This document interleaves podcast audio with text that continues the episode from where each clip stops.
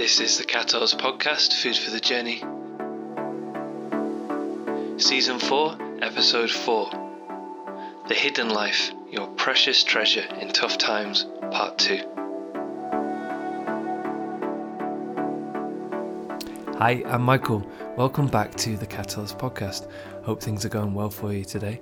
And I've got some more material to share with you when we're talking about your inner life, how to cultivate what comes from the inside to help manifest on the outside. So I'd like to say a huge thank you to our sponsors for the Cattles podcast. They are the masterclass sessions. If you click on the link in the show notes, you can book yourself on. The next one coming up is with Tara Lee Harrison, who's going to be looking at how you, your network can help you, having referrals, partnerships, very essential in business. I've learned that over the last few years, having those people around you that help you to build your business and vice versa. So if you want to join that, just click on the link in the show notes. I'll be there. It's going to be a good time. So we were looking last time about the inner life. In these first few episodes, we've been looking at how do you get through these tough times? What do you actually do? What do you not do? What can help you? What can not help you so much? And I made the case last time that it's your inner life. Do you remember we talked about Kyle Cease's idea that it's not what you love. It's, sorry, it's not what loves you. It's what you love. Coming from the inside outwards. If we always want the outside to make us happy, it's never going to be enough. It's never going to be enough. So what do we do about that? Well, we cultivate from the inside, and I'd like to build on that today and give you five more ways that you can cultivate the inner journey and your inner self because I personally, there's still not enough done on this at all. We talk about mental health and we talk about relationships, and they're great and they're very important, but they're just part of the pie. They're part of the whole. I don't ever remember see, having a single class in school that I ever taught or went to on how to nourish your inner self. So let's do it. the, these are daily practices. I'm a musician, and for over 20 years I've played music. And there's different ways of looking at practice. You can look at practice as in it's something that you do repeatedly to get to an end result and to be able to perform. So, pass a grade or uh, do a performance. But the more that you practice something over a period of time, talking years, decades, you realize that there is a practice is a way of engaging something over a lifetime sometimes. There's a fantastic Japanese concept called ikigai, and that is your your practice is your thing that you are committed to that the world needs that you love that what you're very good at your your practice it doesn't end. It's something you continually practice. And that's what i suggest these are. These are practices. These aren't things that you do to get a result. These are things that if you make the effort to engage with them you know regularly even daily they will transform your life 100% because they have for, for mine and i'm not special. So the first one is a brilliant thing that i learned from business. And Imagine that you had an asset house, car, piece of software, product, whatever, is worth a billion pounds or a billion dollars or a billion euros or 10 billion if you're rich. you think, wow, I'd look after that. That's, wow, I'd, I'd have CCTV, I'd have security, I'd polish it every day, I'd make sure nobody knew where it was, I'd bury it in hole in the ground like pirates used to with treasure. I would take care of that. Well, you are that billion pound asset that billion dollars, that billion euros, you're worth way more than that. And not only thinking of yourself like that really helps because we, we are far too hard on ourselves, aren't we? We, we say, I am a bad person because I've done this, I'm not very good at this, or this was okay, I'm not in good shape, or my business isn't doing this. And we treat ourselves like we're worth 10 pounds, dollars, euros. But even more than that, just keep that concept in your mind. If you had a billion pound asset, you looked after it and you but I'd argue, I'd take it one further. You are what I learned from Daniel Priestley, who's an incredible businessman. You are capable of creating what's called asset zero. So if you have assets, they pay you money, right? Um, simple as that. But if you can create assets, so if you can create intellectual property, if you can make products, if you can write songs, if you can build, I don't know, solutions to the world's problems, that's incredibly powerful. And he calls it asset zero. It means your ability to create assets. Now, if you're not too into business, another way I think about it is your ability to be creative is way more powerful and important than the thing that you actually create. You get me? So if you're talking about playing an instrument, if you play an instrument, you have an ability to write loads of songs and create new material. So that's the first one. Just understand you have the ability to create so much. And I read a really good quote that said, if you have nothing else to create, create yourself. Create yourself, create your life. So that's the first one. Treat yourself like you're worth billions and billions. But not only that, that you can create unlimited opportunities. Because every single person I've taught, every single person, I've never come up against a person where I've gone, well, they got limited potential. Seriously, I've had, they might have had problems going on and, and challenges, but I've never thought, well, they're pretty limited. Never. Never once. So that's pretty cool, isn't it? Thousands and thousands of people. I've never once gone, hmm, yeah, they're only worth a tenner, you know? So that's a good one to start with. The second one is a beautiful, wonderful thing. And it's this embracing hope. And what is hope? Could you do us one right now? I could. I don't think you ever have too much hope. To me, hope, I've talked about hope a few times, but let's look at it as the possibility of wonderful things happening. The possibility that the next phone call, the next email, the next text message might be a brand new client landing a deal. I don't know, your partner's pregnant, uh, you've got the house, the house has finally come through. You know, the big thing that you're wanting. But if you go behind that, like we said before, we don't want the outer thing to make us happy. Behind that is this ability to think things can be good, they can get better. What I call leave the door open the door is always open. As long as the door is open to whatever, then good stuff can come through. The moment you slam the door and we embrace despair and say, it's always like this, it's never going to change, we've limited ourselves. And to me, at the moment, just keep that door open, even just a fraction.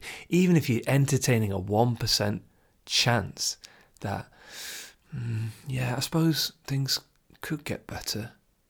Because not a single one of us can ever say that they won't in some way because we can't time travel, can we? We can't go to the future. So anybody, it's quite funny when you see these people making these predictions on the economy and all these things. They're often wrong. They're often wrong. If you if you take say a news channel today and record it, and they say the economy's going to do this, this person's going to do this, etc., etc. As I'm making this right now, the transfer window in uh, the UK in the Premier League football, soccer, all the players who's going to go where, and people making predictions. I guarantee in two weeks, most of those predictions have been wrong. but we have to do that. We have to look forward and we have to make predictions. But with hope, it's saying mm, maybe there is a possibility. You remember the Star Wars film, the first one, the 70s? What was it called? Star Wars A New Hope. There was this idea that there's a, there's a hope born, there's a person that's going to help change these things. Now, I'm going to put a link in the show notes to something that I think can help you, and it definitely helped me to understand the fundamental value of hope in our world. It's not a nice thing. It's not a nice thing to have. I don't like the word nice. It's not something where you say, well, they're quite a positive person or is very hopeful. I'm more realistic. Please don't think like that. They won't. It won't help you. This will. It's um, an article written by the Harvard Business Review. An excellent article. It's quite long. It's worth reading. But even if you don't read the article, within the article is contained a fantastic infographic. Now, you might have heard of Maslow's hierarchy of needs. It's a triangle. It's basically saying look after your bottom level of food, water, you know, and all that. And once you work your way through, you start to go to things of higher value, but they're they're more kind of difficult to obtain. Well, this looked at how do we measure value in business. And again, you know me, you know that business affects your life and vice versa. So you don't even need to be a business owner to interpret this infographic because business always involves people. So if you're dealing with people, this will be relevant to you. And it came up with 30 elements of value. Now, the main one people always talk about is price. If it's lower price, it's higher value. Uh, I don't think so, not necessarily.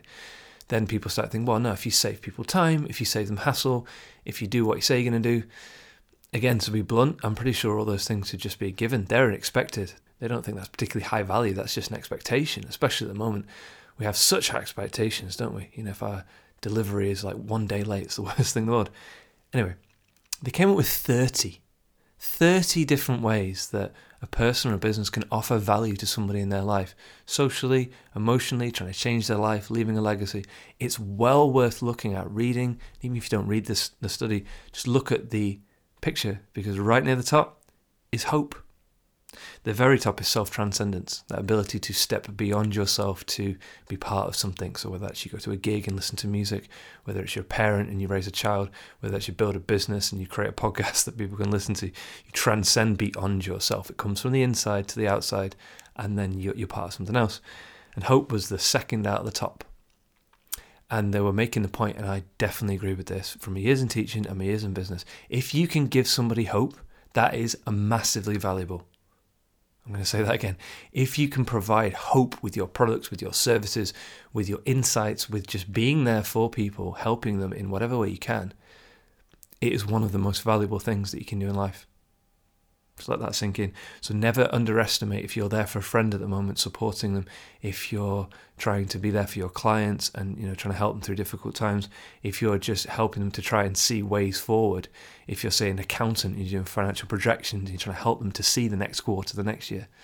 That is massively valuable. So, like we said before, you've got to cultivate that ability. How do you do it? You don't go around thinking everything's going to be fabulous. You go around thinking, all right, how can I be open to things getting better. And your brain's an incredible thing, and your heart, and it starts to all work together and goes, well, don't know. I could do something.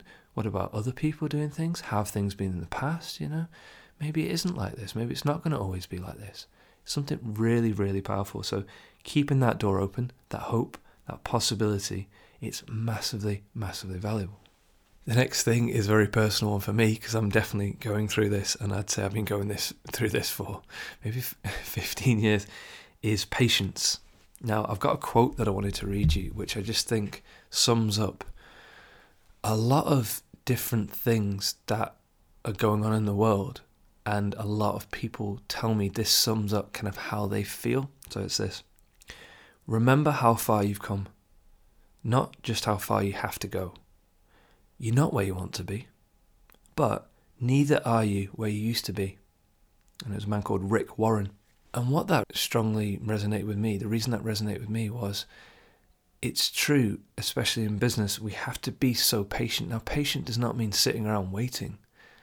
It means understanding that you ain't going to get everything you want straight away or even over a period of time. It's that ability to what I heard once described as live in the grey. So we're always thinking, right, well, when this happens, it's going to be great in this. And it's never quite happening. You're always kind of waiting for it. Or as soon as that thing happens, it's on to the next one. You're kind of restarting.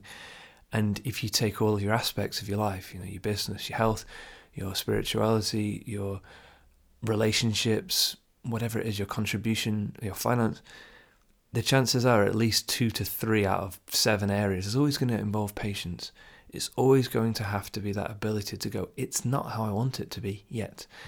And being okay with that really, really helps. It's helped me a lot. I've had to be very patient recently with products and services and things I'm trying to put out. And the in, you know, the child in me is going, let's go right away now, let's go, let's go. That's very immature to expect it to be a, a certain way just because I feel that way. Do you remember we said before? What, what did Kyle Cease help us to see? The world does not and should not have to be changing just to give you what you want all the time. It's not possible. It's physically impossible. It's never going to happen. So that ability to be like, hmm, okay, it's not how I want it right now. Okay, I'm all right with that. It's not the end of the world. I hang on in there. I'll busy myself. I'll distract myself. It will get there eventually if I keep doing what I'm doing. That patience is, like we said before, it's a practice. It's not waiting for something and being unhappy until that thing arrives. Because often it can be an anticlimax. You achieve the something, you get the degree, you you know, you get the job, whatever it is, and you think, really, looking back through all that, was that worth the thirty days of impatience and unhappiness leading up to it? I doubt it. I really doubt it. I can't think of a time uh, where the patience, the lack of patience, was really worth it. so patience is something to practice. I used to say, when I get this, I'll be happy. When I get this, I'll be happy. It was my blue belt in jiu jitsu, then it was my brown belt, then it was my car, then it was my house, then it was my job, then it was my business. And if I think back through all those things, I don't think that they came any quicker or I suffered any less because I was impatient about it. Patience is a very, very challenging thing. It's why it's held up as a virtue. It's not easy, but it is definitely worth cultivating being patient with a child, being patient with an animal, being patient with a challenging customer, being patient with yourself when you're not how you want to be. Oh, it's beautiful. it's that that ability to be like, like we said before with, with Rick. I'm not where I want to be, but I'm not where I was before, and that easiness to be like, okay, I'm on I'm on the journey, you know. So that's patience. Adaptability, being agile. If you do a lot of reading or research, you'll read in the papers so much about this online, so many blogs, CEOs, CFOs, you know, how do we stay agile in the unchanging um, and the, the ever changing and unstable volatility of the global marketplace? You hear lots of these phrases, and it's adaptability. But what does that actually mean? Well, evolutionary, our world is built on adaptability. You know, you hear a lot of people when they say things like, there's that literary quote, you know, nature is red in tooth and claw, or survival of the strongest or the fittest. Well, it's not actually strongest, it's the fittest. And when I've actually looked into that, a lot of us have, and I've had this, I'm keep working on this, like pseudoscientific understanding. We'll take like one line or one something from one study or one famous person and apply that to our life as the paradigm for how it is. And you hear a lot of that, maybe not as much, but you used to hear a lot of that in relation to business and relationships, you know, phrases like dog eat dog and all this. Maybe, depending on where you're coming from. So the ability to adapt is much more what I'd say it's all about, not the ability to compete you know, if you adapt well enough, maybe you don't need to compete. you know, you know, like when you're a child and you used to play a game and you just don't want to play anymore, and suddenly all the rules just doesn't matter because the game's over. You don't want to play anymore. Being able to ad- adapt to what happens and what doesn't happen is again something that I think is very underrated. We talk, it's like a lot of things. We talk about these things, but do we actually do them? I don't know. And for me at the moment, I'm, I've got an injury, so I'm carrying an injury, and I've had to adapt. It's like I had COVID recently, and I had to adapt. I had to totally adapt overnight. Well, that day, everything had to change. But again, we're not looking at what you physically do. I don't want you ever to think I've got to do this, I've got to do that, I've got to do. No, it's saying adaptability as a practice, as something inside. You say, yeah, part of me is I'm adaptable. I can adapt. I can change. It's highly, highly valuable. It's the same socially. Certain things that used to be acceptable to be said or done even 10 years ago are not anymore. And in my opinion, that's a very good thing. Making great strides towards people being seen, people being heard, people having equal opportunities. It's all really good. So that adaptability is social as well as biological and environmental. And just get on board with it. Go with it. We're not saying you have to change because other people are changing or you change when the environment keep up. I don't like those kind of things. It's just understanding that the ability to change is hardwired, hardwired into your brain. It's hardwired into all environments, and go with it. The best examples of my success and happiness have come from my ability to adapt and change and be open to new things. I said it before, when I became a musician, that was an adaptation. I went from a non musician to, yeah, I play this instrument. And then I changed instruments. I like doing different instruments, adapting to different things, going from being a teacher into running a business. That was an adaptation. All these different things. So being able to say, yeah, I can switch some stuff up, a bit of variety. I can adapt to this. Oh, that's changed. Oh, I was video calling my mum last night and I was thinking, that would have been a fantasy 20 years ago. And now we, we adapt to these things and we don't even think about it.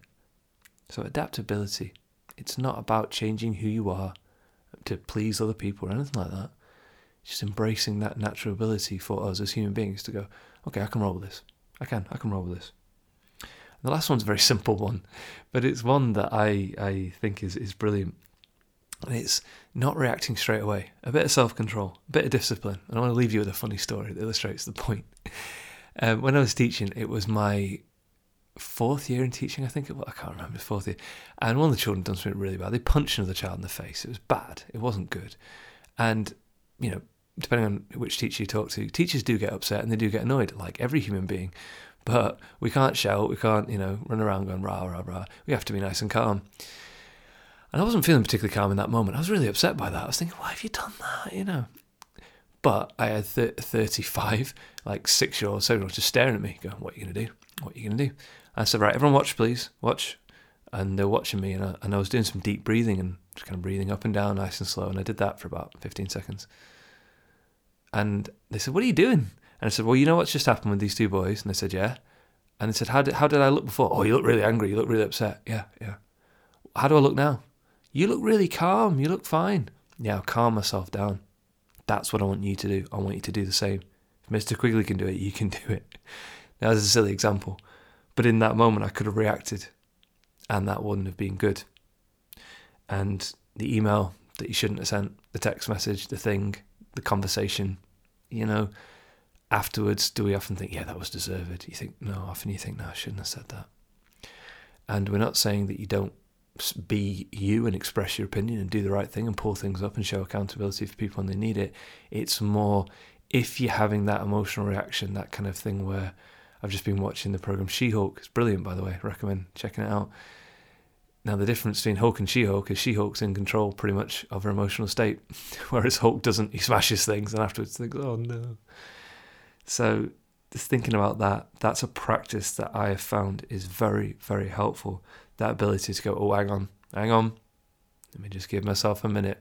I had it literally yesterday. I was in a a Zoom meeting and I said, Can you just give me a minute? Went out the room, calmed myself down. I haven't felt like that in ages, but I knew ex- I could feel it. I knew exactly what to do. I was like, Oh, oh, no, stop, stop. Went out the room, deep breathing, came back in. I said, Thank you for that time, and just carried on. And the meeting progressed in a much better way than it would have if I hadn't. Something to think about. so I hope that's been helpful for you to give you some just further food for thought in relation to those inner practices. I guarantee any of those five, if you make those part of your life, oh, they'll compound into incredible, wonderful, affirmative, inspirational things that I can't even tell you because I'm not special and they're working for me and people I know just by trying them. So try them out. It's not going to do you any harm whatsoever. And until we talk again, just remember two things. Take something from today. Think, oh, I'm going to check out that value pyramid, or yeah, I'm having to be a bit patient at the moment. And just take action on one of them. Just one. But even if you don't, you know, just know that right now, just as you are, somebody loves you very, very much. Okay? Take care and speak soon.